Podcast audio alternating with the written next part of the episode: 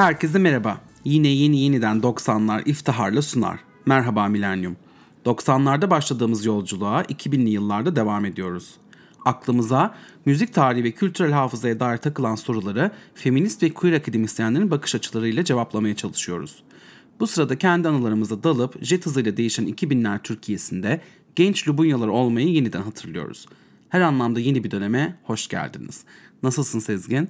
İyiyim canım sen nasılsın? Ben de iyiyim gayet heyecanlıyım. Sonunda e, tam söz verdiğimiz günde bir kayıt alabiliyoruz. Gerçekten bizi tebrik ediyorum. Biraz hakkımızı yiyorsun yani. Son sadece son dönemde oldu birkaç aksilik ama normalde sözümüzde durduk bunca zamanın durduk, hatırı var. Durduk. Evet ama yani işte e, hani artık sağlığımız da yerine geldi. Ee, başka şeyler de yoluna girdi. O yüzden umarım böyle devam eder. Ee, aman nazar değmesin. Dinleyicilerimizden nazar emojileri bekliyoruz diyeyim Sen yine bir ada çayı şey turuna Aa, çık değil bence. mi? Evet. Geçen sefer yapmıştık. Evet gelecek bölüm belki onu Gerçi, gerçi sen onu yaptıktan sonra herhalde en az iki bölüm falan ikimiz de hastalanmıştık. Bilmiyorum orada bir ters tepki. Dene, deney kontrol hatası var orada bilmiyorum. Peki nedir bugünün konusu? Bugünümüzün e, bugünün konusu e, sesi büyük kadınlar. E, odaklanacağımız isimlerse Funda Arar, Burcu Güneş ve Işın Karaca. Ama dinleyicilerimize tam olarak anlatalım istiyorum ben. Sesi büyük kadınlar derken neyi kastediyoruz? Bunu da bence bize tabii ki de en güzel sen açıklayabilirsin ikimiz arasında. O yüzden sana veriyorum. ikimiz arasında. Estağfurullah yok. Yani benim anladığım sesi büyük kadınlardan daha doğrusu şöyle bir ayrım yapmak istiyorum aslında. Sesin büyüklüğü, sesin hani bir kere sesin güzelliğini konuşmuştuk bir bölümde. Lady Gaga bölümündeydi sanırım. Evet. Ee, bir de sesin büyük olması, geniş olması gibi kavramlar var. Şimdi burada da birazcık bazı kavramların iç içe geçtiğini ve birbirine karıştığını görüyorum. Ben kendi verdiğim derslerde çocuklarla da çalışırken, büyüklerle de çalışırken şunun ayrımını çok e, baştan yapmayı seviyorum. Bir sesin sesin e, bir ses aralığı genişliği vardır. E, bir de sesin hani volümü, yüksekliği, ne kadar kuvvetli olmasıyla ilgili bir durum vardır. Sesin aralığının genişliği işte bir insan hani derler ya o kişinin oktavı, sesinin oktavı şu kadar, bunun bu kadar. Hatta eskilerden böyle hep şey vardı işte onun sesi 7 oktav, onun sesi tabii, 8 tabii. oktav falan. Şimdi bunu buradan bir açıklayalım arkadaşlar. Bunlar çoğunlukla birer mitler yani. Aa. E, Evet öyle sesler 7 oktav 8 oktav falan çok sık rastlanan şeyler değil. Çok nadir. Hatta 7-8 oktavlı tam olarak 7-8 oktavlı birisi var mı dünyada bilmiyorum. Çok nadir sesler bunlar varsa da. Genelde bizim dinlediğimiz sanatçıların sesleri e, kaç oktav tabii bilemem seslerin oktavlarını. Onu kendileri ölçüp bize belirtmeleri lazım ama söylediği şarkıların aralıkları genelde pop şarkıları hani bir oktava aşan pop şarkısı çok az. Hadi diyelim bir buçuk oktav. iki oktav çok nadir. Opera aryalarında da öyle. Hani iki oktavı biraz geçsin falan ama üç oktavlık şarkı falan hiç yok. Ee, şimdi e, bazı sesler var tabii ki. Çok fazla pestlere inip çok fazla tizlere çıkabiliyorlar. Mesela Mariah Carey vardır. Evet. Ee, çok tizlerde Emotions şarkısı vardır mesela. Çok tizlere çıkar orada en sondaki bölümlerinde. Whistle tone derler ona. Ee, ıslık evet. tonu. Ariana Grande'nin de çok Ariana Grande şey, yapar. Evet. Aynen öyle. Geçen sene Eurovision'da İsrail adına katılan sanatçının vardı. İsmini şu anda hatırlayamıyorum. Onun vardı o tonları. Ee, şimdi ee, Maria Carey'nin ses genişliğinden bahsedilirken mesela bu şarkıdaki o çıktığı nota kastedilir. Başka bir şarkısında da indiği çok derinlere indiği bir yer. Hatta bunun bir tablosunu ben buldum. En fazla Maria Carey'nin en fazla şeye indiği, en pese indiği yer F2 yani fa, iki, piyanodaki ikinci fa.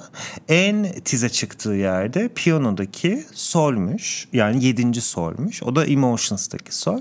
Diğeri de Sweetheart'taki fa. Fakat aynı şarkı şarkının içinde yani hem bu kadar derine çıkıp hem bu kadar tize çıkması bildiğim kadarıyla yok. Çok da işte ona müsait çok şarkı da yok zaten. Şimdi o Emotions'daki yaptığı şey de bir ses tekniğiyle çok e, pestizlerdeki bir sesi veriyor. Ama şarkının kendisini orada söylemiyor aslında. O sonlarında o bir süsleme yapıyor ve geçiyor evet. oralarda. Şarkıyı orada söylemesi, sürekli orada söylemesi hem çok kolay değil hem de bizim için çok keyifli olmaz aslında. O yüzden bu ses evet. ses aralığı kavramı e, çok önemli bir konu olmakla beraber hani bizim dinleme kalitemizi çok ne kadar değiştiriyor bu ayrı bir konu. Aslında bizim dikkat ettiğimiz şey daha çok sanatçıların şarkıları nasıl yorumladıkları. Eee Keza başka bir örnek mesela Türkiye'den Cem Adrian'ı verebiliriz. Cem Adrian'ın ses aralığı gerçekten çok geniş. E, o say onunla zaten hani ilk çıktığında da o konu hakkında çok konuşuldu vesaire. İşte mesela Summertime yorumu vardır. Canlı evet. performansı. Fazıl Say'la eşliğinde seslendirdi. Hem çok tiz sesler çıkar hem çok pes sesleri. Ama onun dışında genel olarak Cem Adrian'ın şarkılarına baktığımızda sürekli böyle bir tizlere bir pestlere inip çıkmaz. Bu dinleyici için de yorucu olur çünkü. Yani o evet. biraz o şov anlamında işte bazı şarkılarda onu yapıyor. Bazen vokal olarak kendisine vokal yapıyor. İşte koro aranjmanları yapıyor vesaire ama genelde solistik şarkı söylerken o belli aralıkta belli aralığın dışına çok e, çıkılmıyor. Şimdi bu konuyu bir koyalım cebimize. Evet. Bununla ilgili sorumuz var mı?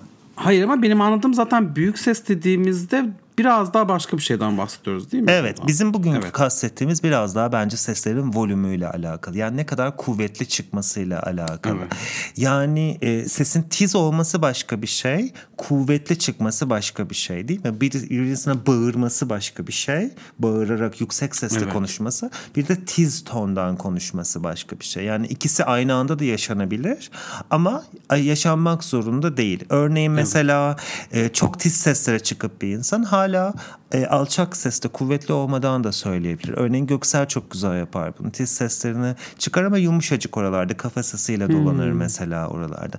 Ya da tam tersi çok tiz söylemediği halde çok yüksek sesli kuvvetli forte diyelim buna müzik terimiyle. Forte söyleyenler de vardır. Mesela Adele. Şimdi birçok kişi Adele'in hmm. şarkılarını hani beni bana işte şan derslerine gelen insanlar olduğunda işte Adele'in şarkılarını o ben bunu söyleyemem çok tiz falan diyorlar. Aslında diyorum ki çok tiz değil. Senin çıkamayacağın bir tiz yok bu noktada. Senin sesinin aralığında. E, onun yaptığı çok yüksek sesle sesinin kabiliyeti gereği, rengi gereği çok yüksek sesle söylemesi ve tabii ki araları çok güzel süslemeler yapması. Ee, yani burada böyle bir ayrımdan bahsedebiliriz. Bizim bence bugün mercek altına almak istediğimiz kadınlardaki e, şey e, bu e, nokta biraz daha volümleriyle alakalı. Tabii ki evet. yüksek alçak sesleri, güzel seslerin güzel kullanması da tabii ki bununla alakalı ama böyle gümbür gümbür söylemek diye bir kavram var ya ya da işte sesin etli olması derler bazen müzik bölümü bölümlerinde sesi etlidir derler. Böyle hani dolu dolu gelir derler. Hı hı. Biraz daha bence e, onunla ilgili konuşacağız. Zaten hani e, sesin tize çıkması da sesin kalitesiyle ya da güzelliğiyle tek başına bir alakalı değildir. Zira bizim konuşacağımız kadınlardan kimileri de e, tiz seslere çıkan soprano değil de ben mezzo soprano olduklarını düşünüyorum. Evet şimdi burada seni yeniden bir durdurup e, sormak istiyorum mezzo soprano nedir diye. Çünkü e, böyle bir sürü e, terimi duyuyorum e, hani her seferinde ya da işte operaya gittiğimde falan ama e, bir bilenin bana açıklaması gerekiyor. E, ve o o yani o an bu an Sezgin lütfen acaba bize açıklar mısın bu ses grupları tam olarak ne anlama geliyor? Tabii ki seve seve açıklarım. Şimdi operaya özgü kavramlar değil aslında bunlar. Tabii ha. kökenleri oraya dayanıyor büyük ihtimalle ama ses kleri aslında tanımlamamıza yarıyor. Şarkı söyleyen insanlar üzerinden tanımlasak da biz bunları aslında senin benim de ait olduğumuz gruplar. Çünkü şarkı söylesek de söylemesek de hepimizin bir ses inceliği ve kalınlığı var. E, a, temel altı tane hani en temelleri altı tane kavram. Alto, mezzo soprano, soprano, bas, bariton, tenor. Tabii bunların e, arasında kalan ya da dışında kalan sesler de olabiliyor. Onlardan da bahsedeceğim ama hani en temelleri bunlar. Şimdi bas ses en kalın erkek sesi. Bas. Evet. Çok e, pesten söylüyor yani hu, hu, hu diye söylüyor. Evet. E, bas ses olarak e, mesela Mozart'ın e, operasında Osmin'in işte saraydan kız kaçırma aryasında mesela Osmin'in e, karakteri bas sestir mesela. Böyle derinden derinden söyler. Onu bir örneğini listeye koyarız zaten. Onu bir koyarız. Aynen öyle. Ondan sonra bariton vardır. Bariton e, çok pes olmayan, çok tiz de olmayan, daha ikisinin arasında kalan sesler. Ben kendim baritonum mesela. Evet. E, Michael Bublé mesela bariton olduğunu düşünüyorum. Hmm. Biraz daha hem peslerden de hem yani daha ortadaki bir yerden söylüyor. Daha orta range dediğimiz bir yerden söylüyor. Tenor e, tiz erkek sesi. Daha tizlerden söyleyen erkek sesi. Mesela Burak Kut, Tarkan aslında bizim yani Türkiye'de birçok erkek ses tenor. Hatta bununla ilgili bir soru vardı, bir araştırma vardı. Yani neden Akdeniz ülkelerinde daha çok tenor var diye. Cevabını hmm. buldular mı bilmiyorum ama Kenan Doğulu ya birçok erkek sesi e, benim bildiğim popüler müzikte aklıma gelen tenor. Ondan sonra alto. Alto kalın kadın sesi. E, dünyaca en ünlü hani popüler müzik sanatçısı alto Cher var bence. Evet. E, Cher'in hatta böyle şarkılarını hiç böyle yüzünü görmeden dinlediğiniz zaman bazen erkek sandığınız da olur. Evet. E, bunun sebebi de şudur. Erkek sesleri kadınlara göre bir oktav aşağıda yer alır. Hı hı. Ve e, şimdi erkek sesinin en incesi kadın sesinin e, en kalınından hemen altındadır. Yani ikisinin böyle bir kesişim kümesi de vardır aslında evet. arada. Çok binary düşünemiyoruz yani yine de. Çok binary düşünememek evet hem çok binary evet. düşünemiyoruz hem de e, şeyi anlatmak istiyorum. Yani erkek sesinin en incesi kadın sesinin en incesine karşılık gelmiyor. Hı hı. Ee, hani böyle bir e, alttan yukarıya bir şema gibi bir piramit gibi bunu düşünürsen alto tenorun kadın sesinin en kalını e, erkek sesinin en incesinin bir üstünde yer alıyor. Evet. Anlatabildim mi? O yüzden hı hı. çok ince erkek seslerini bazen kadın olarak algılayabiliyoruz. Tabii bunları e, evet geleneksel binary formunda şimdi düşünerek anlatabiliyorum. Çünkü o şekilde evet. ben de zamanında öğrendim. Hani buradaki evet. kadın erkekten kastım tabii ki o. Ee, hani bizim programın bakış açısı, gender bakış açısıyla olan haliyle söyleyemiyorum evet, ama evet.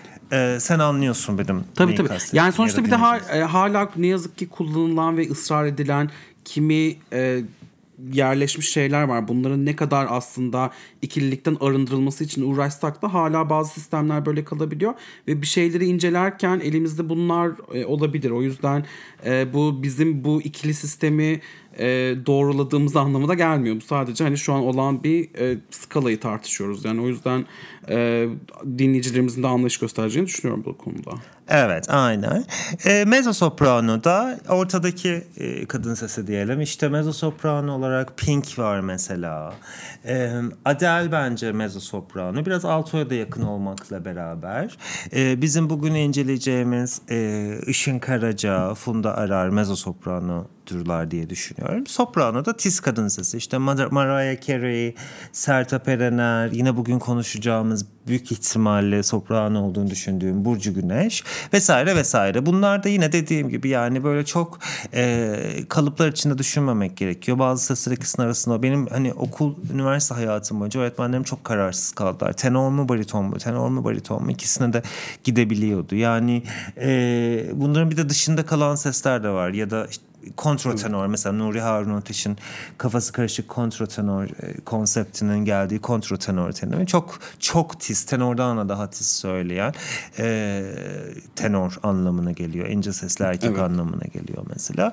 Ya da kontraalto var. Bizim alto olarak tanımladığımız kadınlardan daha da kalın söyleyebilen alto anlamına geliyor. Soprano'nun kendi içinde çeşitleri var. Dramatik soprano, koloratür soprano gibi. Daha kıvrak, tizlerde daha kıvrak sesler çıkartanlar. Mesela Mozart'ın biraz bugün herhalde biraz sen de bahsedeceksin. Evet. Mozart'ın Gece Kraliçesi'nin sihirli flüt operasının Gece Kraliçesi'nin aryasında daha kıvrak tezlerde kıvraklık yapabilen soprano olarak koloratür soprano deniyor. Daha e, dramatik bir şekilde söyleyenler dramatik soprano oluyor vesaire vesaire. E, böyle bu konuyu da bir, bir açıklamış oldum. Umarım sıkmadım. Yo hayır sıkmadın ama ben şimdi sana o zaman çok önemli bir soru soruyorum. Lütfen. Ee, sen dedin ki e, bariton e, olduğunu düşünüyorsun değil mi? Yanlış hatırlamıyorsam. Evet ben kendimi ben bariton, evet. bariton atıyorum evet. kendime. Peki benim sesim sence hangisi olur diye. Vay Saçma güzel soru. soru. Ya aslında şöyle bir prensip var. Konuşma normal halindeki konuşma sesin neredeyse hangi aralıktaysa e, senin ses rengi şarkı söylemedeki en doğru oturacak ses renginin de o olduğu düşünüyor. Şimdi seni dinlerken evet. daha e, herhalde tenorsun gibi düşünüyorum. Çok emin olmamakla birlikte. E, bir de şöyle şöyle bir şundan da tabii ki bahsedelim. Şimdi insanların ses aralıklarında indikleri ve çıktıkları notalar onların hesaplamaları yapılıyor. Bunlar e, tabii bir insanın sesi e, işte hani tırnak içinde Allah vergisi dediğimiz şey. Gerçekten evet. o sahip olduğun şey neyse ne onu çok fazla değiştirme imkanı yok. Fakat egzersiz ve potansiyelini artırabiliyorsun. Yani hani belki günlük hayatta sen şimdi sesini çok doğru kullanacağını bilmediğin için belli bir yerde sıkışıp kalmıştır. E, hı hı. Belki bazı teknikleri öğrensen kendi sesinin böyle farklı renklerini keşfedebiliyorsun. Aa be benden bu ses de mi çıkıyor diyebiliyorsun. O senin hani o e, aldığın şan ders sayesinde aslında ses aralığını genişletmiyorsun. Ama sen kullanmadığın sesinin e, tekrardan keşfetmiş oluyorsun öyle söyleyeyim. İçinde olan evet. potansiyeli keşfetmiş oluyorsun. Yani aslında belki birazcık böyle hani şan dersleri falan alsan belki farklı bir şey de çıkabilir bilmiyorum. Ama Sezgin sen bana yani e, piyano öğretmeye çalışmış bir insan olarak benim müzik konusundaki e, yeteneğimi çok iyi bildiğin için sanırım bu konuya hiç girmemem gerektiğini de Hayır ben katılmıyorum. Ben herkesin müzik yapabileceğine inanıyorum. Ha, herkesi dinlemek zorunda mı herkes? Hayır. Ama kendi yok. kendine yap yine de diyorsun. Ya evet. Haklısın bu arada. Evet, yani evet. benim inandığım müzik eğitimi felsefesi, benim takip ettiğim evet, ekol evet bizim savunduğumuz şey herkes hatta bunun dersini verdim geçen hafta. Hmm. E, komünist müzik diye bir kavram var konuşulan biraz daha farklı bir yaklaşım müzik eğitimine, müzik pedagojisine ve e, orada çok güzel bir laf var. Öğrenciler de onu konuştuk. Herkesin müzik yapmaya ve bu yaptığı müzikten keyif almaya hakkı vardır. Bu bir basic evet. right, human right. Evet. Ee, yani müzik belli kitlelere ait, belli insanlara ait ve hani sen yapabilirsin, sen yapamazsın sıkıştırılmaması gereken bir kavram. Yetenek dediğimiz çok e, evet. ucu açık bir kavram. Çok zor, tanımlaması çok zor. Kimi yetenekli, kimi kime göre yetenekli olup olmadığı. Ee, aslında senin e, çalıştığın disiplinlerle de çok bağlantılı. Yani bizim hep bazı kavramları belli yerlerden almış olmamız, sonra kendimizi onların içine sıkıştırmaya çalışıyoruz. Sonra bir gün bakıp ya aslında bir dakika durun ya ben e, aslında ben bunu böyle yapmak istiyorsam bu da okeydir belki diyebilmemiz gibi birçok hani farklı açılardan konuşuyoruz ya bu konuyu sürekli. Evet. Aslında müzikte de aynı şey geçerli tabii. Birçok kavramın kimler tarafından oluşturulduğu, o kişilerin hangi güçlere sahip olup o kavramları yaptığı, şimdi bizim neden sürekli o kendi kavramların içine kendimizi sokmaya çalıştığımız vesaire. Bunun bu işin tabii müzik yapmanın e, felsefik bir boyutu da var. Evet. Bir de tabii travmaların da alakası olduğunu düşünüyorum benim. Oo ne yazık ki çok. E, çünkü çünkü yani işte ilkokulda e, hiçbir şey söyleyemiyorsun deyip sırtımdan e, savrularak e, e, korodan çıkartılmışlığı mı dersin? Yoksa bir gün karaoke yaparken birisinin yanıma gelip lütfen bir daha karaoke yapma demesi mi dersin gibi evet. travmalarım da mevcut. O yüzden e, dedim. Peki. Evet e, ama bir dakika tekrar orada ha. bir kısa bir araya geçeceğim. Çok haklısın ve tam işte bahsettiğimiz nokta bu. Bir biraz daha geleneksel klasikleşmiş müzik evet. eğitiminin bakış açısı işte. Yani müzik evet. yapmak şöyle yapılır. O yüzden sen şarkı söyleme lütfen. Öğretmenim bile bazen bunu sana diyor ki bunu bana da çok dediler bu arada. Yani ben çok Ay. uzun bir süre kendi sesimin güzel olmadığına inandım. Evet. Üniversite, üniversitede şan bölümüne gir, okuduğum halde kendi sesimin güzel olmadığına ben kendim içsel olarak o kadar inandırılmıştım ki. Çünkü insanları başka insanların kalıplarına sokmaya çalışıyorsun. Halbuki e, aslında okullarda e, yapılması gereken şey müzikten keyif alınmasını sağlamak. Gerisi zaten kendi kendine geliyor. Zaten bu demek değil ki herkes gitsin müzisyen olsun. Profesyonel olarak hayatını buradan kazansın. Bu müziğin anlamı bu değil. Yani spor yapıyorsun sen. Değil mi? Mesela koşuya çıkıyorsun. Evet. Hiç kimse sana diyor mu lütfen sen koşma yani hani. Hani anladın mı demek istediğimi? Evet, ya da sen kendi kendine baskı yapıyorsun. Aman Allah'ım ben maraton koşusu olamayacağım. O zaman hiç koşmayayım daha iyi gibi bir baskı evet. yapmıyorsun kendine. Ama müzik söz konusu olunca bu biraz yapılıyor. Biraz elitist bir bakış açısı var ne yazık ki orada. Ne yazık ki. Neyse bakalım yarın e, voleybol takımımla aslında karaoke'ye gidiyorum. Bakalım bunu... bu argümanlarımız sonu. evet bana gelen birisi varsa gayet böyle açıp işte şey Türkçe biliyorum ama dinleyip anla deyip kendisine şey yapabiliyorum. Peki. Bütün bunları söyledim ama karaoke'de hiç sevmem. Lütfen karaoke yapılmasın falan diyormuşsun şimdi. yok yok ya isteyen istediğini yapsın. Ben katılmam. O ayrı. Biz de işte grup bir grup aktivitesi olsun filan diye öyle karaoke dediler bir şeydi. Güzel güzel güzel güzel iyi eğlenceler. Hadi ben seni konuşturmadım. yok yok yok ben yine aslında e, topu sana atacağım ve şeyi soracağım. Şey merak ediyorum yani bunlar e, klasik batı müziği sınıflandırmaları mı sadece yoksa Türkiye'deki ve bölgedeki müzik için tanım e, da kullanılıyor mu? Yani aslında biraz bahsettin işte Tarkan'dan, Kenan Doğulu'dan falan ama bu e, bunlar Türkiye'de yapılan müzik için de çok net kullanılabilecek şeyler mi onu merak ettim.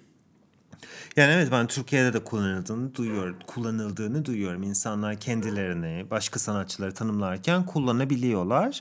Evet. Ee, çıkış yeri tabii Batı müziği olduğu için bir de sanırım yapılan müzik türüyle alakalı. Yani Batı müziğin çok sesliliği ve işte operaların olması, operadaki aryaların belli ses renkleri için yazılmış olması gibi bir fark var. Şimdi klasik hani Türk müziğinden bahsettiğimiz zaman, sanat müziğinden bahsettiğimiz zaman bu ayrım mesela çok yapılmıyor. Çünkü e, yani insanlar kendi seslerini tanımlıyorlar ama şarkılar zaten hani aynı yerlerden yazılmış oluyorlar. Koro olduğu zaman ya da e, orkestra olduğu zaman herkes aynı notayı çalıyor. Tek sesli müzik diye bahsetmiştik ya ta evet. ilk yaptığımız bölümlerde. E, tek sesli müzik yapıldığı için herkes zaten aynı yerlerden söylediği için yani tenor, soprano olmak çok büyük bir fark yaratmıyor orada. E, solistik eserlerde de aynı şekilde geçerli. Bir de Türk müziğinde tabii ki önemli olan sanırım e, şarkının yani eserin yazılmış olduğu orijinal yerinden söylenmesi asıl sanırım caiz olan o ama hmm. hani biraz daha esneklik bence var orada. Hani kendi sanatçı kendi istediği kendi sesine uygun yere çekebiliyor. Pop müzikte de öyledir. Yani kendi bana hani bu tonu uygun, uygun değil deyip başka bir tondan daha aşağıdan ya da daha yukarıdaki bir tondan söyleyebilirim. E, hani klasik batı müziği dediğimiz zaman, opera dediğimiz zaman oradaki fark bu. E, oradaki eserler transpoze edilemez edilemez. Yani transpoza demek eterlerin tonu değiştirilemez. Yukarı aşağı çekilemez. Evet. O yüzden yazılmış bir arya işte soprano için yazılmış oluyor. Bunu işte ince sesli bir e, kadın söylesin deniyor ya da işte tenor deniyor, alto deniyor. Ona göre insanlar tercihlerini yapıyorlar. Koroda da aynı ses geçerli. Aynısı geçerli. Dört sesli bir koro oluyor. Ne oluyor? İşte birisi e, bir grup e, tizleri söylüyor. Bir grup pestleri söylüyor. Biraz daha derinlik katıyor müziğe. Ama e, Türk müziği korolarında tek sesli genelde söylendiği için çok o ayrım bildiğim kadarıyla yapılmıyor. Lakin bunu söylemekle beraber Türk müziği kesinlikle çok sesli yapılamaz gibi bir durum söz konusu değil. Bunu da yapanlar var. Cumhuriyet dönemiyle de beraber e, birazdan sen de bahsedeceksin. Bununla ilgili çok fazla çalışma da yapılmış. Günümüzde de hala yapılıyor. Ama bu bildiğim kadarıyla camianın kendi içinde bazı tartışmaları tabii yol açıyor. Herkes bunu seviyor, sevmiyor, beğeniyor, beğenmiyor. Bir de beğenip beğenmemenin ötesinde bunun uymadığını düşünenler de var. Çünkü Türk müziğinde daha önceki bölümlerde de söylediğimiz gibi evet. Batı müziğinde olmayan sesler var. Olabildiğince kısa tutmaya çalıştım ama çok gevezelik yaptım. Yok yok hayır ne demek. Ee, bence bu çok iyi oldu bunları anlattın. Çünkü e, bizim aslında özellikle Merhaba Milanyum'da yapmak istediğimiz şey 2000'lerin müzikal panoramasını ortaya çıkartmak. Ve e, biraz aslında şeye çok fazla değindik. İşte bu arabeskle pop'un bir araya gelişinden e, çok bahsettik. Ondan sonra başka bölümlerde başka müzikal konvansiyonlardan da bahsedeceğiz ama aynı zamanda aslında Batı müziği konvansiyonları, konvansiyonları da öyle bir anda yok olmadı. Yani onlar da devam etti. Akdeniz ezgileri devam etti. Ondan sonra e, ve hani bu, bu burada da biraz konuşacağız bu işte balatlar ya da operatik ezgilerin e, düzenlemelerin ya da söyleme tarzlarının devam ettiğini görüyoruz. Ondan sonra o yüzden böyle bir aslında çift yönlü bir gidiş var ve biraz da bu bölümü de o, o şekilde aslında kuracağız e, Burcu Güneş ve Funda Arar üzerinden. Ancak tabii ki de hem arabesk hem opera demişken yani arabesk altyapı ve opera demişken Sertab Erener'in herkesten önce 1999'da ki albümünde Mozart'ın e, senin de demin bahsettiğin Sihirli Flüt operasından Gece Kraliçesi'ne e, gayet Alaturka bir düzenlemeyle söylemiş olduğunda not edelim.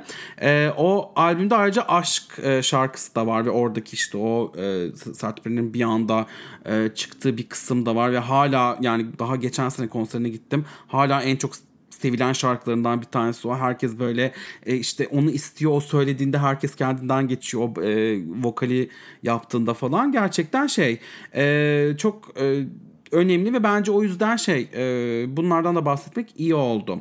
Ben e, bu arada yani bu bu nedenle aslında Türkiye'de operanın anlam ve önemi hakkında da biraz aslında bir e, araştırma yaptım. Yani 2000'ler panoramasını çok kısa bir şekilde böyle baktığımızda e, bu operanın da aslında hala bir öneminin e, koruduğunu e, gö- biraz gördüğüm için e, şey yaptım. Senin opera söyleme konusunda eğitim aldığını biliyorum.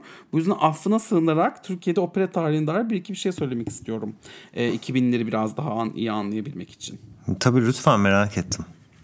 Evet şimdi opera 16. yüzyılda İtalya'da doğuyor. Osmanlı'da ise operanın 18. yüzyılın sonunda başladığını görüyoruz. Önce saraylarda başlıyor temsiller e, fakat özellikle 19. yüzyılda Tanzimat'la birlikte birçok Avrupalı opera grubu e, büyük şehirlerde temsil yapmaya başlıyor Osmanlı'da. Beyoğlu'nda çok e, sık bir şekilde operalar sahneleniyor mesela ve e, bu e, sahne yani bu temsillerin müşterileri genelde Osmanlı'nın Müslüman olmayan vatandaşları. Yani bir noktada İstanbul'da aslında 19. yüzyıl boyunca bir opera dinleyicisi oluşuyor.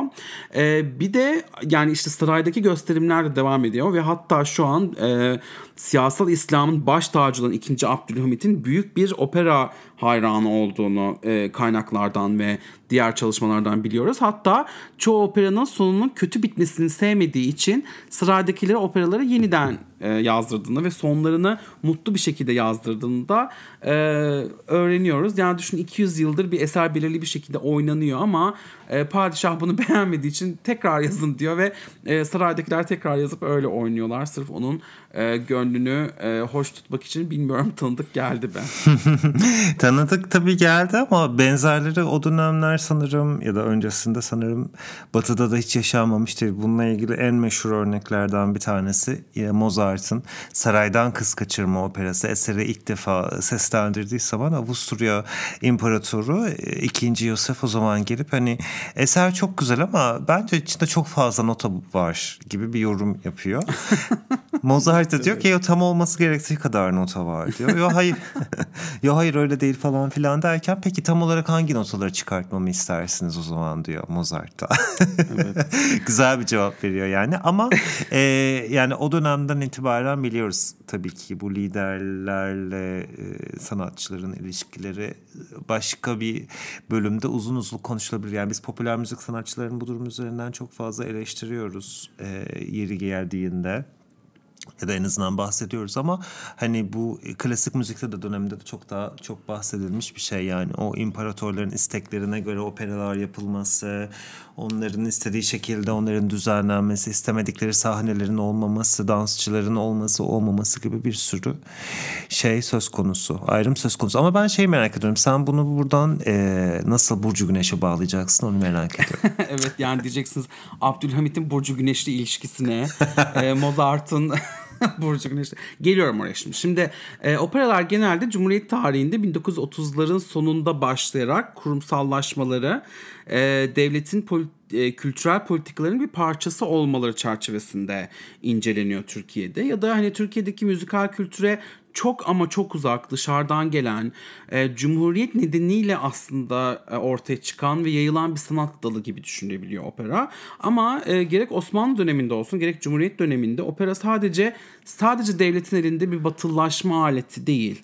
E, mesela bence çok ilginç 1934 senesinde Özsoy diye bir opera besteleniyor. E, Ahmet e, Adnan Saygun tarafından 27 yaşındayken kendisi.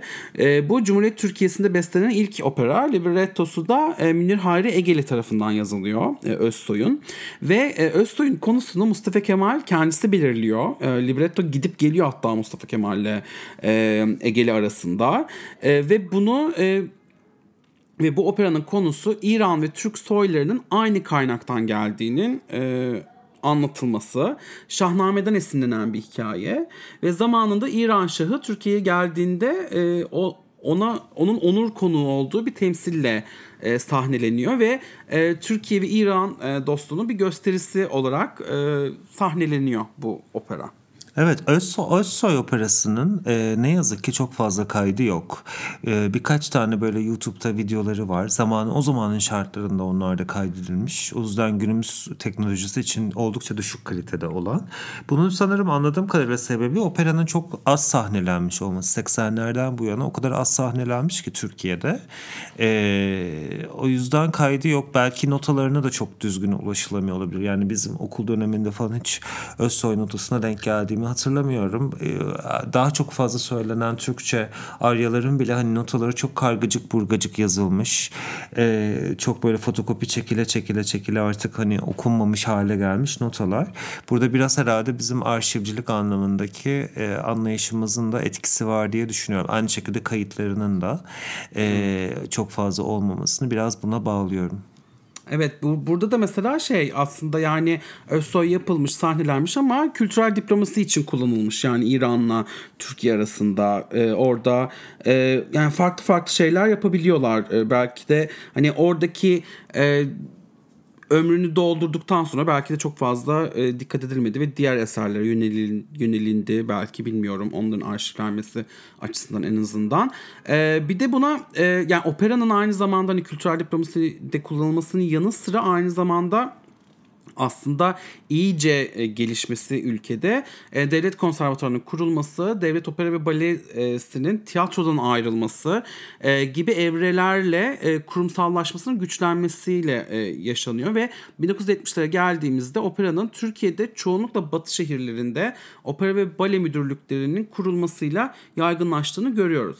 Şimdi bu kısa tarihi neden anlattım? Diyeceksiniz ki neden hala bunlar tarihten ve operadan ve müzik tekniklerinden bahsediyorlar? Şimdi opera çok tepeden inme, sadece devletin desteği ve kontrolü altında gibi görünen bir sanat dalı olsa da e, Türkiye'de özellikle şehirlerde yatsınamaz bir varlığı edinmiş durumda. E, kültürel ve müzik zevklerinin sızmış özellikle şehirlilerin. Şimdi bu yüzden tamamen batıdan gelmedir ve bizimle alakası yoktur. Yani Türkiye'de yaşayan insanlarla alakası yoktur diyemiyoruz e, bence. Ve kaldı ki e, yani senin de dediğin gibi biraz önce de bahsettiğimiz gibi 20. yüzyıl boyunca da birçok Türkçe opera besteleniyor. E, o yüzden belki hani Burcu Güneş'in Abdülhamit'le doğrudan bir bağlantısı yok ama büyük ses makbuldür. Büyük ses güzeldir anlayışına ve beğenisinin Türkiye'de operanın gelişimiyle yakından alakası olduğunu söyleyebiliriz. Yani Türkiye'de bir noktadan sonra şehirde yaşayan insanlar tarafından organik bir şekilde Batı müziği sevilip dinlendiği için Batı müziğindeki işte bu farklı büyük sesli kadın örneklerine yaklaşan pop yorumları da doğal olarak sevilmeye başlanıyor. Ee, böyle bir bağlantı ben açıkçası kendi içimde kurdum. Evet orada e, dediğin şeye katılıyorum yani batılılaşma sürecinde mi diyelim artık yani batıya yönelme sürecinde gerçekten bugün de bu bahsedeceğimiz kadınların seslerinden hatırlarsın mesela Burcu Güneş için konuşulurken ilk çıktığı zamanlarda işte hani siyah kadın gırtlağı var onda falan gibi evet. şeyler söyleniyordu. Evet. Tam olarak opera ile alakalı değil e, aslında ama e, orada yine bir farklı bir batıdan gelen bir müzik türünün e, sanırım oradaki etkisi pop müziğindeki etkisi biraz daha belki soul, jazz tarafından da etkilenmesinin e, belki de şehirli insanların kulağına hoş gelmesi farklı bir yerlerde kendilerini kendimizi ya da konumlandırabilmemiş olmamızla alakalı olabilir diye düşünüyorum. Evet. Ee, bugün e, o zaman konumuza gelelim artık. E, bu altyapıyı e, yaklaşık yarım saatte kurduktan sonra. Giriş miydi bu kadarı? evet yarım saatlik girişimizden sonra. Şimdi üç kadın sanatçıdan bahsediyoruz. Kimden? Funda Arar'dan. Onları da 10 dakika bahsedip bitirirmişiz. biraz, biraz öyle aslında falan diyormuşum. Burcu Güneş ve Işın Karaca. Şimdi teker teker ne yaptılar ne ettiler çok fazla işte bunun ayrıntısına girmek istemiyorum ama yine de biraz e, hatırlatmak istiyorum. Çünkü belki de dinleyicilerimiz hani zaman zaman dinlemiş olabilirler ama nereden e, hangi şarkıları vardı bunları hatırlamıyor olabilirler. Çok kısa bundan bahsetmek istiyorum. Burcu Güneş'te başlayalım. E, 98 senesinde çıkıyor. E, iki aslında Ayşegül Aldınç'tan iki sene sonra Ali Mallah ile başka bir şarkıyla çıkıyor. Onu e, fakat onu esas zirveye çıkaran Atak 2001 senesindeki Tılsım isimli albümü ve e, biz Aşkı Meleklerden çaldık e, şarkısı. E, Burcu Güneş'in kariyerinin başında yaşadığı en büyük e, iki problem benim e, hatırladığım ve daha sonra e, online kaynaklara dönüp baktığımda gördüğüm e, iki tane büyük problem var. Bir tanesi de dış görünüşüne özellikle erkeklerin sürekli laf ettiğini e, görüyorum. Hem dış görünüşünü hem de e, vücudunu nasıl taşıdığını e, ve ikinci e, büyük problemi de Sertab Erener'le karşılaştırılması. E, o da işte aslında Ay- Ayşegül Aldınç gibi yani kötü kadınlarda değindiğimiz Ayşegül Aldınç gibi e, istediğini giyiyor belki ama e, sürekli kötü kadın çizgisinde bir e, yaklaştırılma durumu var. Bir de e, işte bu Sertab Erener'le karşılaştırılması durumun e, durumu da var. Ben onu, onu çok merak ettim. Acaba dedim e, Burcu Güneş e, e, pardon Burcu Güneş e, ne yaptı acaba ne dedi e, bu şeylere e, nasıl bir tepki verdi bu karşılaştırmaları diye ekşi sözlük de gördüm bir tane şey. Orada diyor ki e, bir pro- televizyon programına katılıyor. Orada işte sürekli bu konu açılıyor falan. E, geriliyor bayağı Burcu Güneş ve e, bu cevaplar çok gergin. Neden gerildiniz der, dediğinde şöyle diyor. E çüş oldum yani. Çüş oldum. Çüş artık. Çüş oldum yani. E çüş yani. Ben onu bilmiyordum. Enteresan. Bunu bilmiyordum. Ben başka yani senin evet. anlattıklarını dinlerken şunu düşündüm. Ben şey kısmını atlamışım. E, Burcu Güneş'e kötü kadın e, muamelesi yapıldığını evet. evet bilmiyordum hatırlamıyordum ya da ama benim de senin dediğin gibi hatırladığım nokta Sertab Erener'le sürekli karşılaştırılması. Senin dediğin gibi e, Burcu Güneş bir Güneş'in kızı diye bir şeyi vardı ilk çıktığı zamanlarda. O şu öyle bir yakıştırması vardı. İşte biz aşk meleklerden çaldık yansın geceler gibi birçok tutmuş şarkısı oldu. Sesini de böyle çok güzel kullandı. Gümbür gümbür söylediği. Ne yazık ki Sertab Erener'le bir karşılaş. Sertab Erener'le de neden karşılaştırıldı dersen bence yine e, o alanda çıkmış kısıtlı insanlardan birisi olmasıyla evet. alakalı. Yoksa bence Sertab Erener'le Burcu Güneş'in ses renkleri e, birbirinden çok bağımsız teknikleri de çok birbirlerine benzemiyor ama e, işte insanlar onları benzer gördükleri için çok fazla o kulvarda insan olmadıkları için onu oraya oraya yapıştırdılar. Özlem Tekin'le Şebnem Ferah'ın da zamanında evet. başka kadın rakçı olmadığı için onların çıktığı zamanlar ikisinin birbirine karşı konumlandırılması gibi. Bu konu e, tabii Burcu Güneş'i bu konu rahatsız ettiyse açıkçası ben çok iyi anlarım yani hani e, her gittiğiniz yerde Sertab Erener'le ilgili bir soru sorulursa bir yerden sonra gerçekten şeyi anlıyorum yani oradaki çüşün anlamı neydi bilmiyorum ama yani e, oradaki o öfkeyi, sıkıntıyı, sıkılmış olmayı cevap aynı şeyi yanıtlamaktan sıkılmış olmayı anlayabiliyorum. Zira bununla ilgili benim de bulduğum birkaç bir şey var. Dinlemek ister misin? Evet. E, sanırım Sertab Erener Burcu Güneş hakkında bir şeyler söylemiş değil mi? Ya galiba önce Burcu Güneş bir şey söylemiş. Onun ha. üstüne de Sertab Erener demiş ki kızı geçmişten bu yana Sertap'la bir yer içine soktular. Bence ağır bir yük bu. Kime Sertap Sertap desen sonunda o kişi e yeter artık diyebilir. Söylediği cümle güzel değil ama kızı oraya getiren noktaya bakmak gerek. Buraya kadar benimle aynı minvalde evet. bir şeyler. Ben Burcu'yu tanımıyorum. Bir kere karşılaştım. Çok güzel bir kız. Hatta insan bakmaya doyamıyor. Bence güzel de bir sesi var. Ama niye durmadan beni o kızla, o kızla birleştiriyorlar bilemiyorum. Kıza yazık yani. Herkes kendi olmak ister. ben sonuç bölümdür böyle bir şey Sertap e, klasik bir diva cümlesi okuyorum Sertap Erener'den. Ama yani yazan bu. Bu da kaynağı da Hürriyet evet. Kelebek. Hani tam olarak şimdi bunu da nasıl söylemiş bilmiyoruz ki yani o şeyinden Tabii. çıkarılmış mı e, kontekstinden çıkarılıp böyle o cümlesi mi oraya konmuş tam olarak söylerken ses tonu neydi bilmiyorum. Yani bunu ben okuyunca bu şekilde biraz daha tabii komik kalıyor. ee, Burcu Güneş'e de şimdi bu cevabı söylemişler. Hı hı. Bunu ne, Sertap böyle dedi ne diyorsunuz diye demişler. Şimdi demiş ki verdiği cevapta bir yandan beni savunmaya çalışmış bir yandan da küçük görmüş. Bir kere ben mankenlik yapmıyorum. Dolayısıyla güzel bir kız, kız, kız kısmını geçelim. Tanışmadığımızı da geçiyorum. Çünkü biz bugüne kadar birçok yerde karşılaştık. Yanındakilerle sohbet etmeme rağmen Sertap hep beni görmemezlikten geldi. Tanımak istemedi. Ne zaman yüz yüze gelsek o kafasını çevirmiştir. Neyse herkes kendi olmak ister demiş. Kendi olamamış mı bu kız? Senden daha fazla albüm satmış bu kız. Nasıl kendisi olamaz? Sağa sola çıplak poz vermeden ya da arkasına eski bir sevgili almadan bunları alma, yapmak kolay mı? Bugüne kadar sadece sesi ve yeteneğiyle bir yerlere gelmek kolay mı? Ben kendim olmuşum ki 7 yıldır bu piyasadayım. Bakın herkes kendi olmak ister. Yazık denmesinin altında bile bir art niyet var. Seviyesi düşük bir cevap olmuş gibi bir cevap vermiş. Fakat yıllar sonra bu görüşleri değişmiş sanırım. 2019 yılında ikinci sayfaya konuk olmuş ki ikinci sayfa programda birkaç kez referans vereceğim bugün. evet sen bayağı düştün o deliğe bu program için. Teşekkür ediyorum sana e, tüm e, dinleyicilerimiz adına. Gerçekten. Bir akademik makaleler, bir ikinci sayfa hep takipteyim. Evet o ikisi arasında gidip gelen bir podcast. yani e, bu e, hangi yılda? 2019 yılında. E, İlk çıktığımda henüz 21 yaşındaydım. Herkesi kucaklama, herkesle tanışma arzusunda bir genç kızdım. O tarihlerde Sertap ile bir yerde karşılaştık. Beni görmezden geldiğini hissedince üzülmüştüm. Kendisi çok güçlü bir ses, sevdiğim ve saygı duyduğum bir isimdir. Hatta ilk yıllarımda şarkı söylerken sesim onun sesine kaymış bile olabilir. Şimdilerde karşılaştığımız her yerde birbirimizi selamlıyoruz. Güzel sohbetlerimiz oluyor. İnşallah ortak bir projede buluşabiliriz demiş. Ben birkaç yerde daha Burcu Güneş'in yine Sertap'la ilgili böyle güzel şeyler söylediğini gördüm. Sesini çok övdüğünü gördüm.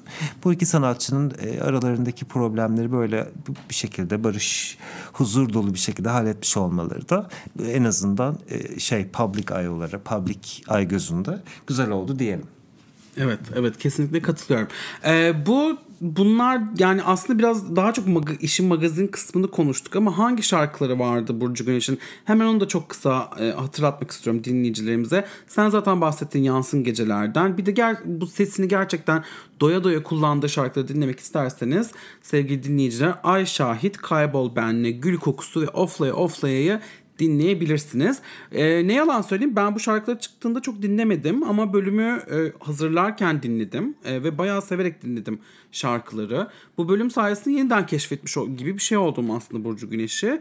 E, hala müzik yapıyor bu arada. Eskisi kadar çok dinlenmiyor sanırım e, gördüğüm kadarıyla rakamlardan ama zaten buna da bir e, bölüm sonunda biraz değineceğiz değil mi?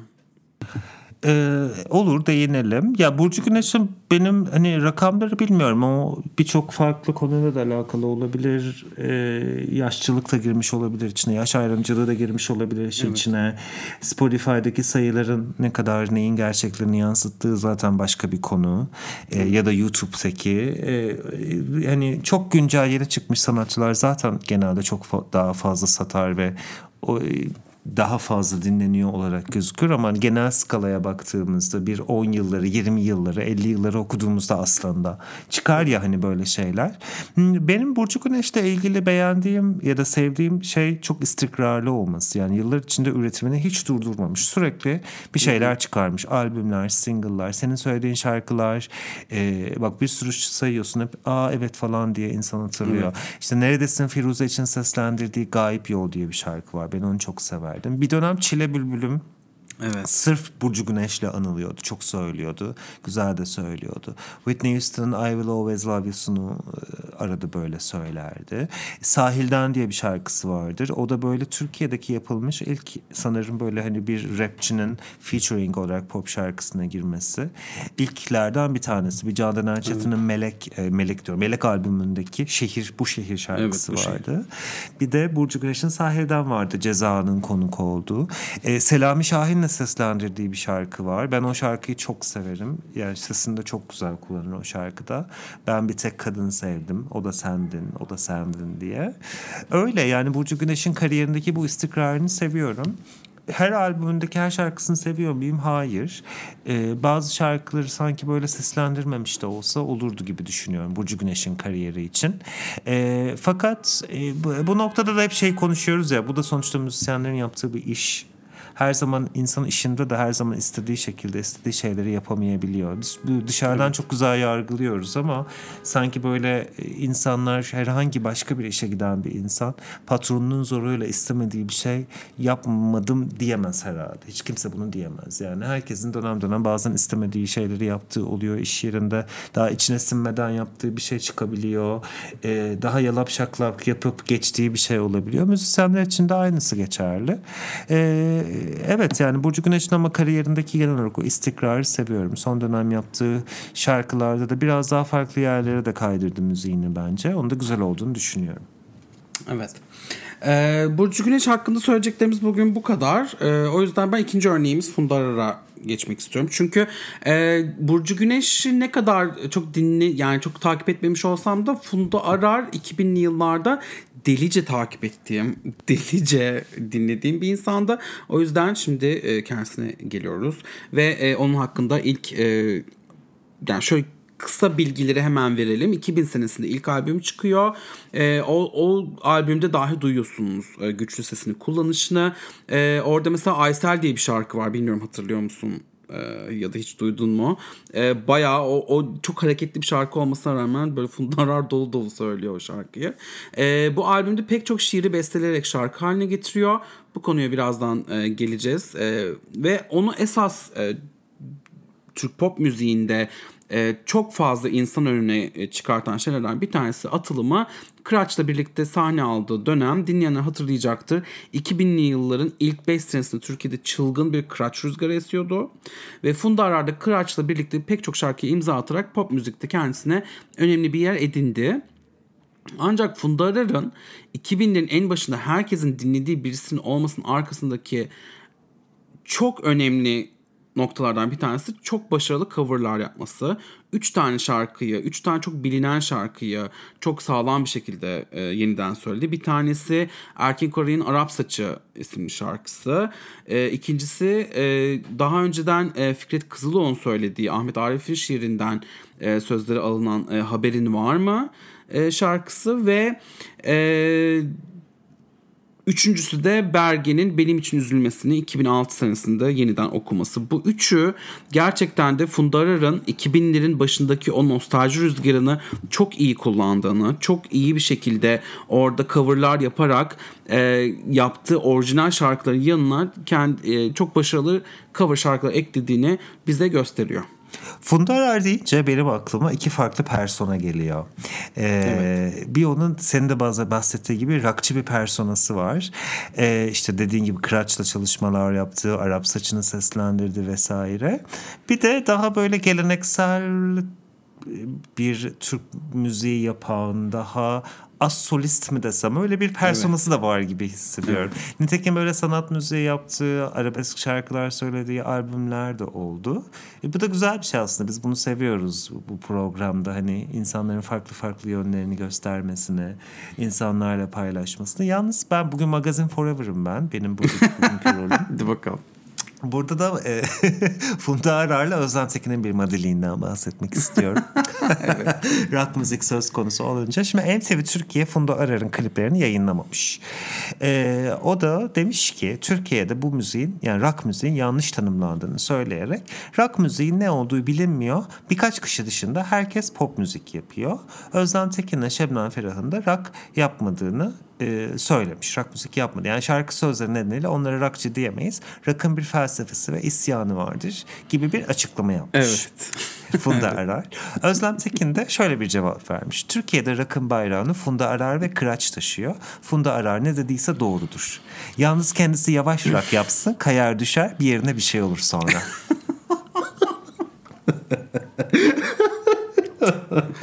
Gerçekten gereksiz madilik yani ama e, Özlem Tekin'e hak vermeden geçemeyeceğim bunu. ya bence bu kaliteli madilikler bence okey. Evet. Hani sonrasında da barışsınlar işte Burcu Güneş'le. Değil mi değil mi?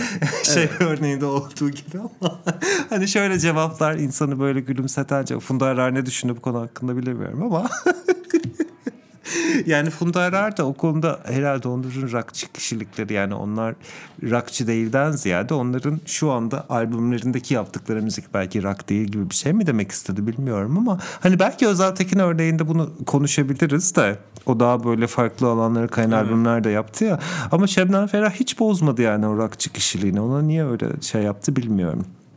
Öyle. İçinden gelmişti. yani gerçekten ben de bir e, neden bulamadım buna. E, bir de aynı zamanda benim aklıma şimdi bu söylediklerinde şu geliyor. Şimdi e, Burcu Güneş ve Funda Arar'ı ben aslında 2000'li yıllarda e, bir elmanın iki yarısı gibi düşünüyorum. E, yani Burcu Güneş işte böyle şeyleri yapıyor. On, işte balatları söylüyor. işte Akdeniz'e ezgili şarkılar söylüyor. Funda Arar işte yaylılar, darbuka ondan sonra bu rock şarkıları dışındaki Kıraç'ın da hani zaten Anadolu olarak işte temin söyledin ama bu şey yani işte tamamen e, Türk müziği altyapısıyla e, söyledi ama ikisi de çok büyük sesler bu şekilde söylüyorlar. Hep öyle e, düşünüyorum. Bir yandan da şöyle bir şey de var bence Funda Arar'ın e, aslında müzikal olarak yaptıklarını 2000'li yıllarda baktığımızda bir tanesi tabii e, e, yani daha sonradan da eşi olacak Febio Taşer'le sürekli birlikte çalışıyor olması. Ondan sonra Febio Taşer'in belirli bir müzik e, e, izleyini sürekli albümlerde e, Funda için yapması. İkincisi de e, Burcu Tatlıses'le birlikte çok fazla şarkı yapması Funda. Burcu Tatlıses 2015'te e, kendi yaptığı şarkılarla daha ünlü olacak ama o zamanlar daha 2003'te 2004'te e, gerçekten e, çok e, genç bir insanın yazdığı çok güçlü sözler vermişti Funda Arar'a ve Funda bu coverların yanında çok sağlam orijinaller çıkartmasının da aslında arkasında biraz e, bu e, Burcu Tatlıses'in çok e, vurucu sözleri vardı diyebiliriz. E, bir de e, aklıma e, bu yani bu geldi ve il, ilginç bir durum bence. E, Peki Fundar 2010'lu yıllarda neler yaptı? Biraz onu da e, bakmak lazım. İşte e, eşi Feybi Taşar'la çalışmaya devam ediyor. E, ve en son araştırmalarımda da gördüğüm üzere e, hükümete oldukça yakın duruyor e, Funda Arar. E, son iftarda görmedim ama hükümetin düzenlediği halk konserlerinde düzenli bir şekilde sahne almış. Ondan sonra onu da çok kısa not etmek istedim dinleyicilerimiz için. Hmm, bu kısmını ben bilmiyordum. Ee, evet ama Funda Arar e, müzik anlamında andığımız güzel oldu bu programda. Adını geçirdiğimiz güzel oldu. Ben bir de Işın Karaca'dan biraz bahsetmek istiyorum. Sen hani iki e, tarafta işte Burcu Güneş ve e, Funda Arar vardı değil mi? Sanki sesi büyük kadın deyince Işın Karaca'yı da anmasak olmaz Tabii. diye düşünüyorum. Işın Karaca İngiltere doğumlu, Londra'da doğmuş. E, ondan sonra Kıbrıs'ta restoran işleten annesinin yanına tatil amacıyla gittiğinde şarkı söylemeyi çok sevdiğini bilen annesi onu sahneye davet ediyor. Orada şarkılar söylüyor falan. Bir süre sonra bu e, hobi olarak başlayan iş onun profesyonel hayatına dönüyor. İşte Sezen Aksu'ya vokal yapmaya başlıyor derken Sezen Aksu'yla yolu kesişen birçok insanla olduğu gibi bir yerden sonra o da kendi yoluna gidiyor. Sezen Aksu'nun da desteğini alıyor. E, ilk albümü Ana Dilim Aşk çıkıyor. E, evet. Orada işte Tutunamadım var, Başka Bahar var. Sonra İçinde Aşk var albümü çıkıyor 2004 senesinde derken yine uzun bir kariyere e, imza atıyor. 2005 yılında kendi şovu var mesela. Işın Show diye bir program yapıyor. Arabesk albümleri yapıyor. Sanat müziği albümü yapıyor. E, yine mezzo soprano bir ses. Yani... E, orta e, incelikte ya da orta kalınlıkta diyelim middle range dediğimiz. E, Işın Karaca'nın büyük bir sesi var gerçekten de. E, şarkıları çok kendine has yorumluyor. Orada da senin dediğin gibi yine böyle bir Burcu Güneş'te olduğu gibi bir batılılık havası olduğu için bence evet. çok ilgi görüyor. Bu Işın Karaca ile ilgili başka bir durum da en son yine geçen hafta ikinci sayfadaki programını seyrederken hatırladım. Bunda gerçekten sırf bu bölüm için yani ders amaçlı oturup ikinci sayfa çalıştım sizin için. Hiçbir başka amacım kesinlikle yoktu. ee, orada da diyor ben 100 kilonun üzerinde e, meşhur oldum diyor Türkiye'de. Ben 100 kilonun üzerinde bir kadın olarak meşhur oldum diyor. Gerçekten işin Karaca çıktığında bu anlamda beden algısı anlamında da çok fazla konuşulmuştu. Ee, içinde aşk var albümünü ben çok severim. İçinde bence hani neredeyse boş yok diyebileceğim albümlerden bir tanesi. Yetinmeyi bilir misin çok güzeldir. Evet. Ee, Bekleyelim de görelim vardır ve böyle klibi olmayan bir sürü e, inci ler vardır. Bir sürü şarkılar vardır. Gece diye bir şarkı var o albümde ki onu aslında öncesinde Burcu Güneş söylemiş. Hatta Eurovision elemelerinde yanlış hatırlamıyorsam.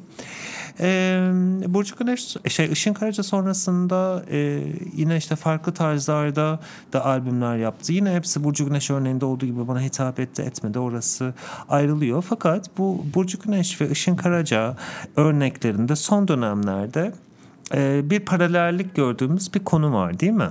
Evet. Yine ben magazin olaylarına mı gireceğim? evet bu e, benim e, hatırladığım kadarıyla e, aslında daha önceden de konuştuğumuz Gülşen'in sahnede giydiklerine e, edilen lafa Gülşen'in istediğimi giyerim e, diyerek bir manifesto ile cevap vermesi üzerine bir e, fırtına kopuyor ve bu fırtınayı ilk kopartan aslında çok Işın Karaca ön plana çıkmış olsa da Burcu Güneş sanırım değil mi? Yani ikisi de benzer zamanlarda konuştular sanırım başka evet. isimler gibi. İkisi evet. de bu işte ikinci sayfa olsun Seren Serengil'in sunduğu diğer program olsun ismini hatırlayamıyorum şu anda. E, çok o programlara bağlandılar ve konuştular. E, Burcu Güneş'in şöyle bir isyanı vardı. Yani neden e, ben bu ülkede işte senelerdir müzik yapıyorum bilmem ne. Hani neden bu konular konuşuluyor? Yani işte neden Sertab Erener, Candan Erçetin, Burcu Güneş değil de işte bu konu tartışılıyor gibi bir yerden yaklaşıyordu. Işın evet. Karaca'nın da e, şey bir e, pedagojik bir bakış açısı var diyelim. İşte kızının e, da ondan rahatsız olması falandı filandı. Evet. Şimdi burada şöyle bir bakış açısı getirmek istiyorum. Çok fazla tartışıldı bu konular. Bizim camialarda ikisi de çok fazla tepki çekti. Hem Burcu Güneş hem Işın Karaca. Anlıyorum. Ben de aynı tepkileri gösterdim. Burada e, sanırım e, kastedilen şu hani kimse e, şunu söylemiyor yani Burcu Güneş ve Işın Karaca şarkı söylemesin sadece Gülşen'i dinleyelim gibi bir durum söz konusu değil. Ee, aksine hatta ben de belki hani önüme iki tane seçenek koysam belki Gülşen konserlerinde Işın Karaca'yı canlı dinlemeyi tercih edebilirim. Buradaki söz konusu olan şey karıştırılıyor sanırım. Orada Gülşen'in e, o kıyafetine e, birincisi toplumsal olarak yaşanılan baskılardan, stresten ve yasaklardan dolayı Burcu'nun, işte Gülşen'in oradaki yaptığı hareket amacı ne olursa olsun kendisi çok bambaşka bir amaçla çok sansasyonel olmak ne bileyim velev ki çok gündeme gelmek gibi bir amaçla yapıyor bile olsa onun yaptığı şey aslında politik bir şeye dönüşüyor. Ve evet. e, orada insanların sanırım Gülşen'i savunurken e, düşündükleri şey bu kısıtlamaları bugün ses çıkarmazsak yarın başka bir yere gelecek. Yani yarın onun ucu yine Burcu Güneş'e, Işın Karaca'ya sana bana da e, dokunacak buraya giden bir düşünce var burada. E, bunun sonu çünkü yani e, işte dinde kadınların şarkı söylemesi yasaksa kadınlar sahneye çıkmasına da dönebilir. Evet. Evet. Burcu Güneş'in ve sanırım e, Işın Karaca'nın burada bence rahatsız oldukları nokta da kendilerinin belki işte yaptıkları müziğin, seslerinin gereği e, daha farklı belki yerde olmaları gerektiğini düşünüyorlar. Daha fazla saygı, saygı görmeleri gerektiğini düşünüyor olabilirler ki haksız da değiller. Evet bundan sonra hani neden Gülşen'den konuşuyoruz gibi bir yerden yaklaşıyorlar bence. Ben öyle görüyorum. Burada da sadece Burcu Güneş'e ve Işın Karaca'ya mı yüklenmeliyiz acaba? Yoksa e, bu sistemi mi tekrar sorgulamalıyız diye düşünüyorum. Yani biz hangi sanatçıya nasıl değer verdik? Bir de şunu düşünüyorum kim bilir e, onlar da bütün bu süreç boyunca e, nelere maruz kaldılar? Bunu da sordum evet. kendi kendime. Bir tane çok e, viral olmuş bir video oldu Spice Girls'ün geçtiğimiz senelerde. Çok böyle meşhur oldukları dönemde fotoğraf çekimleri sırasında fotoğrafçı işte bir e, biraz daha dekolteni göster gibi bir şey söylüyor. İşte onlardan bir tanesi istemiyor. Onlar tartışmaya başlıyorlar yapıyorlar falan filan ki burada Spice Girls'ın gerçekten dünyayı domine ettiği bir dönem. Yani hani e, ne giyseler nasıl nasıl giymeleri giyseler zaten kapak olacaklar. Ama orada yine bir fotoğrafçının onlara koyduğu bedenleri üzerinden koyduğu bir baskı var. E, buna, buna benzer şeyleri Işın Karaca ve e, Burcu Güneş'in de belki yaşamış olabileceğini düşünüyorum. Belki öyle bir baskıya maruz kalmış olduklarını düşünüyorum. Olmamış da olabilirler. O içten gelen bir baskı da olabilir bilmiyorum ama bütün bu sistemi sorgulamanın yani onları da bunu düşün düşündürten sistemi sorgulamanın daha doğru olduğunu düşünüyorum. Bir de Işın Karaca o gün katıldığı yani ikinci sayfanın son bölümünde katıldığı bölümde şunu aslında söylemiş. Yani ben Gülşen'in ne giyip giymemesi beni ilgilendirmiyor. Sahnede her şey giymek mübah. Herkes zaten istediğini giysin diye bir vurgu yapıyor aslında. Ee, ama evet. ondan sonra bir aması geliyor hep. Işın Kayıcı'da böyle bir durum var. İşte ama hani ben olsam çok utanırdım diyor. Hani tekrar bir shaming'i, tekrar bir utandırmaya döndürüyor olayı. Kızıyla evet. da kızından da şöyle bir tepki gelmiş. İşte anne neden e, bu kadın don giyiyor demiş. Hani bak diyor kızın kendisi bile bunu söylüyor diyor.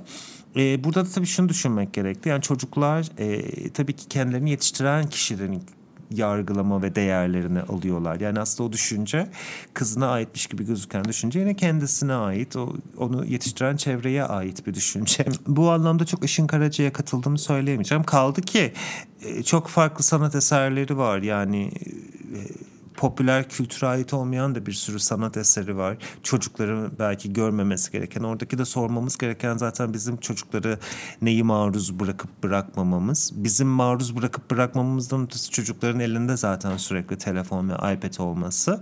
Onların kendi kendilerine her şeye ulaşılabilir, ulaşabilir olması. Evet şunu anlayabilirim çünkü çocuklar her şeye, her görüntüye maruz kalmamalılar. Belki dışı ileride Gülşen üzerinden söylemiyorum tabii ki bunu da. ileride kendilerini travmaya e, e, sebep olacak görüntülere maruz kalmamaları gerekiyor. Okey bunda birim ama hani bunu konuşmamız gereken konu sanki Gülşen değil.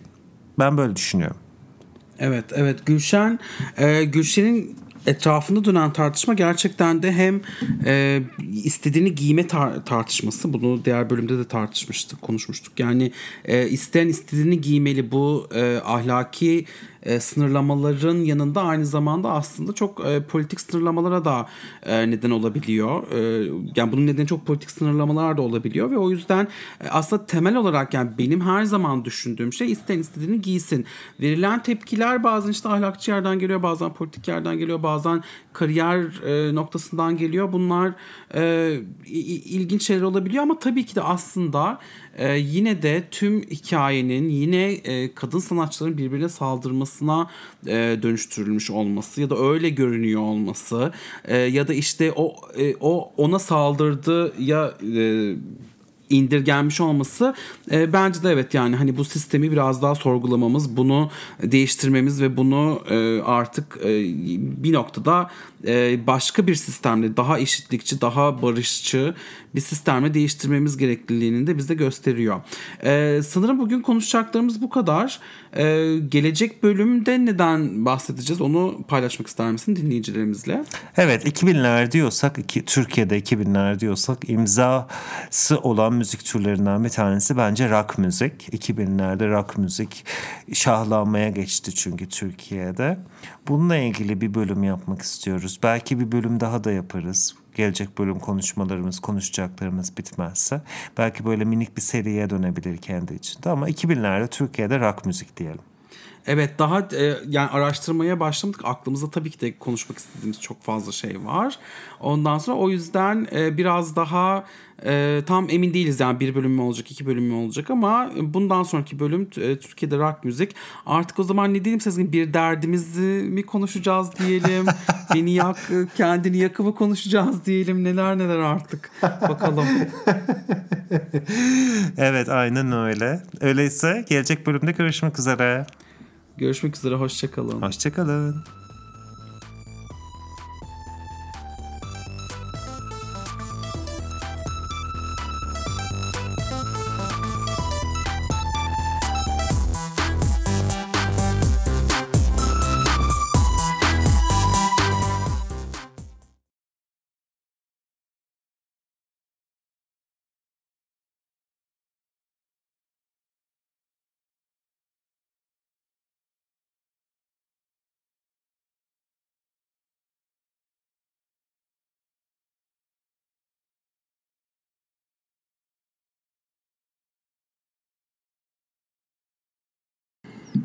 Ay ay yanlışlıkla zoom'u açtım. Bir saniye. ay o tabii ki de bastım ve tabii ki de şu an bir sürü Nerede bu? Ay, bulamıyorum şu an. Ha. Jesus. Okey. Ben bir daha basacağım ya. Sen bastın mı kayıt tuşuna?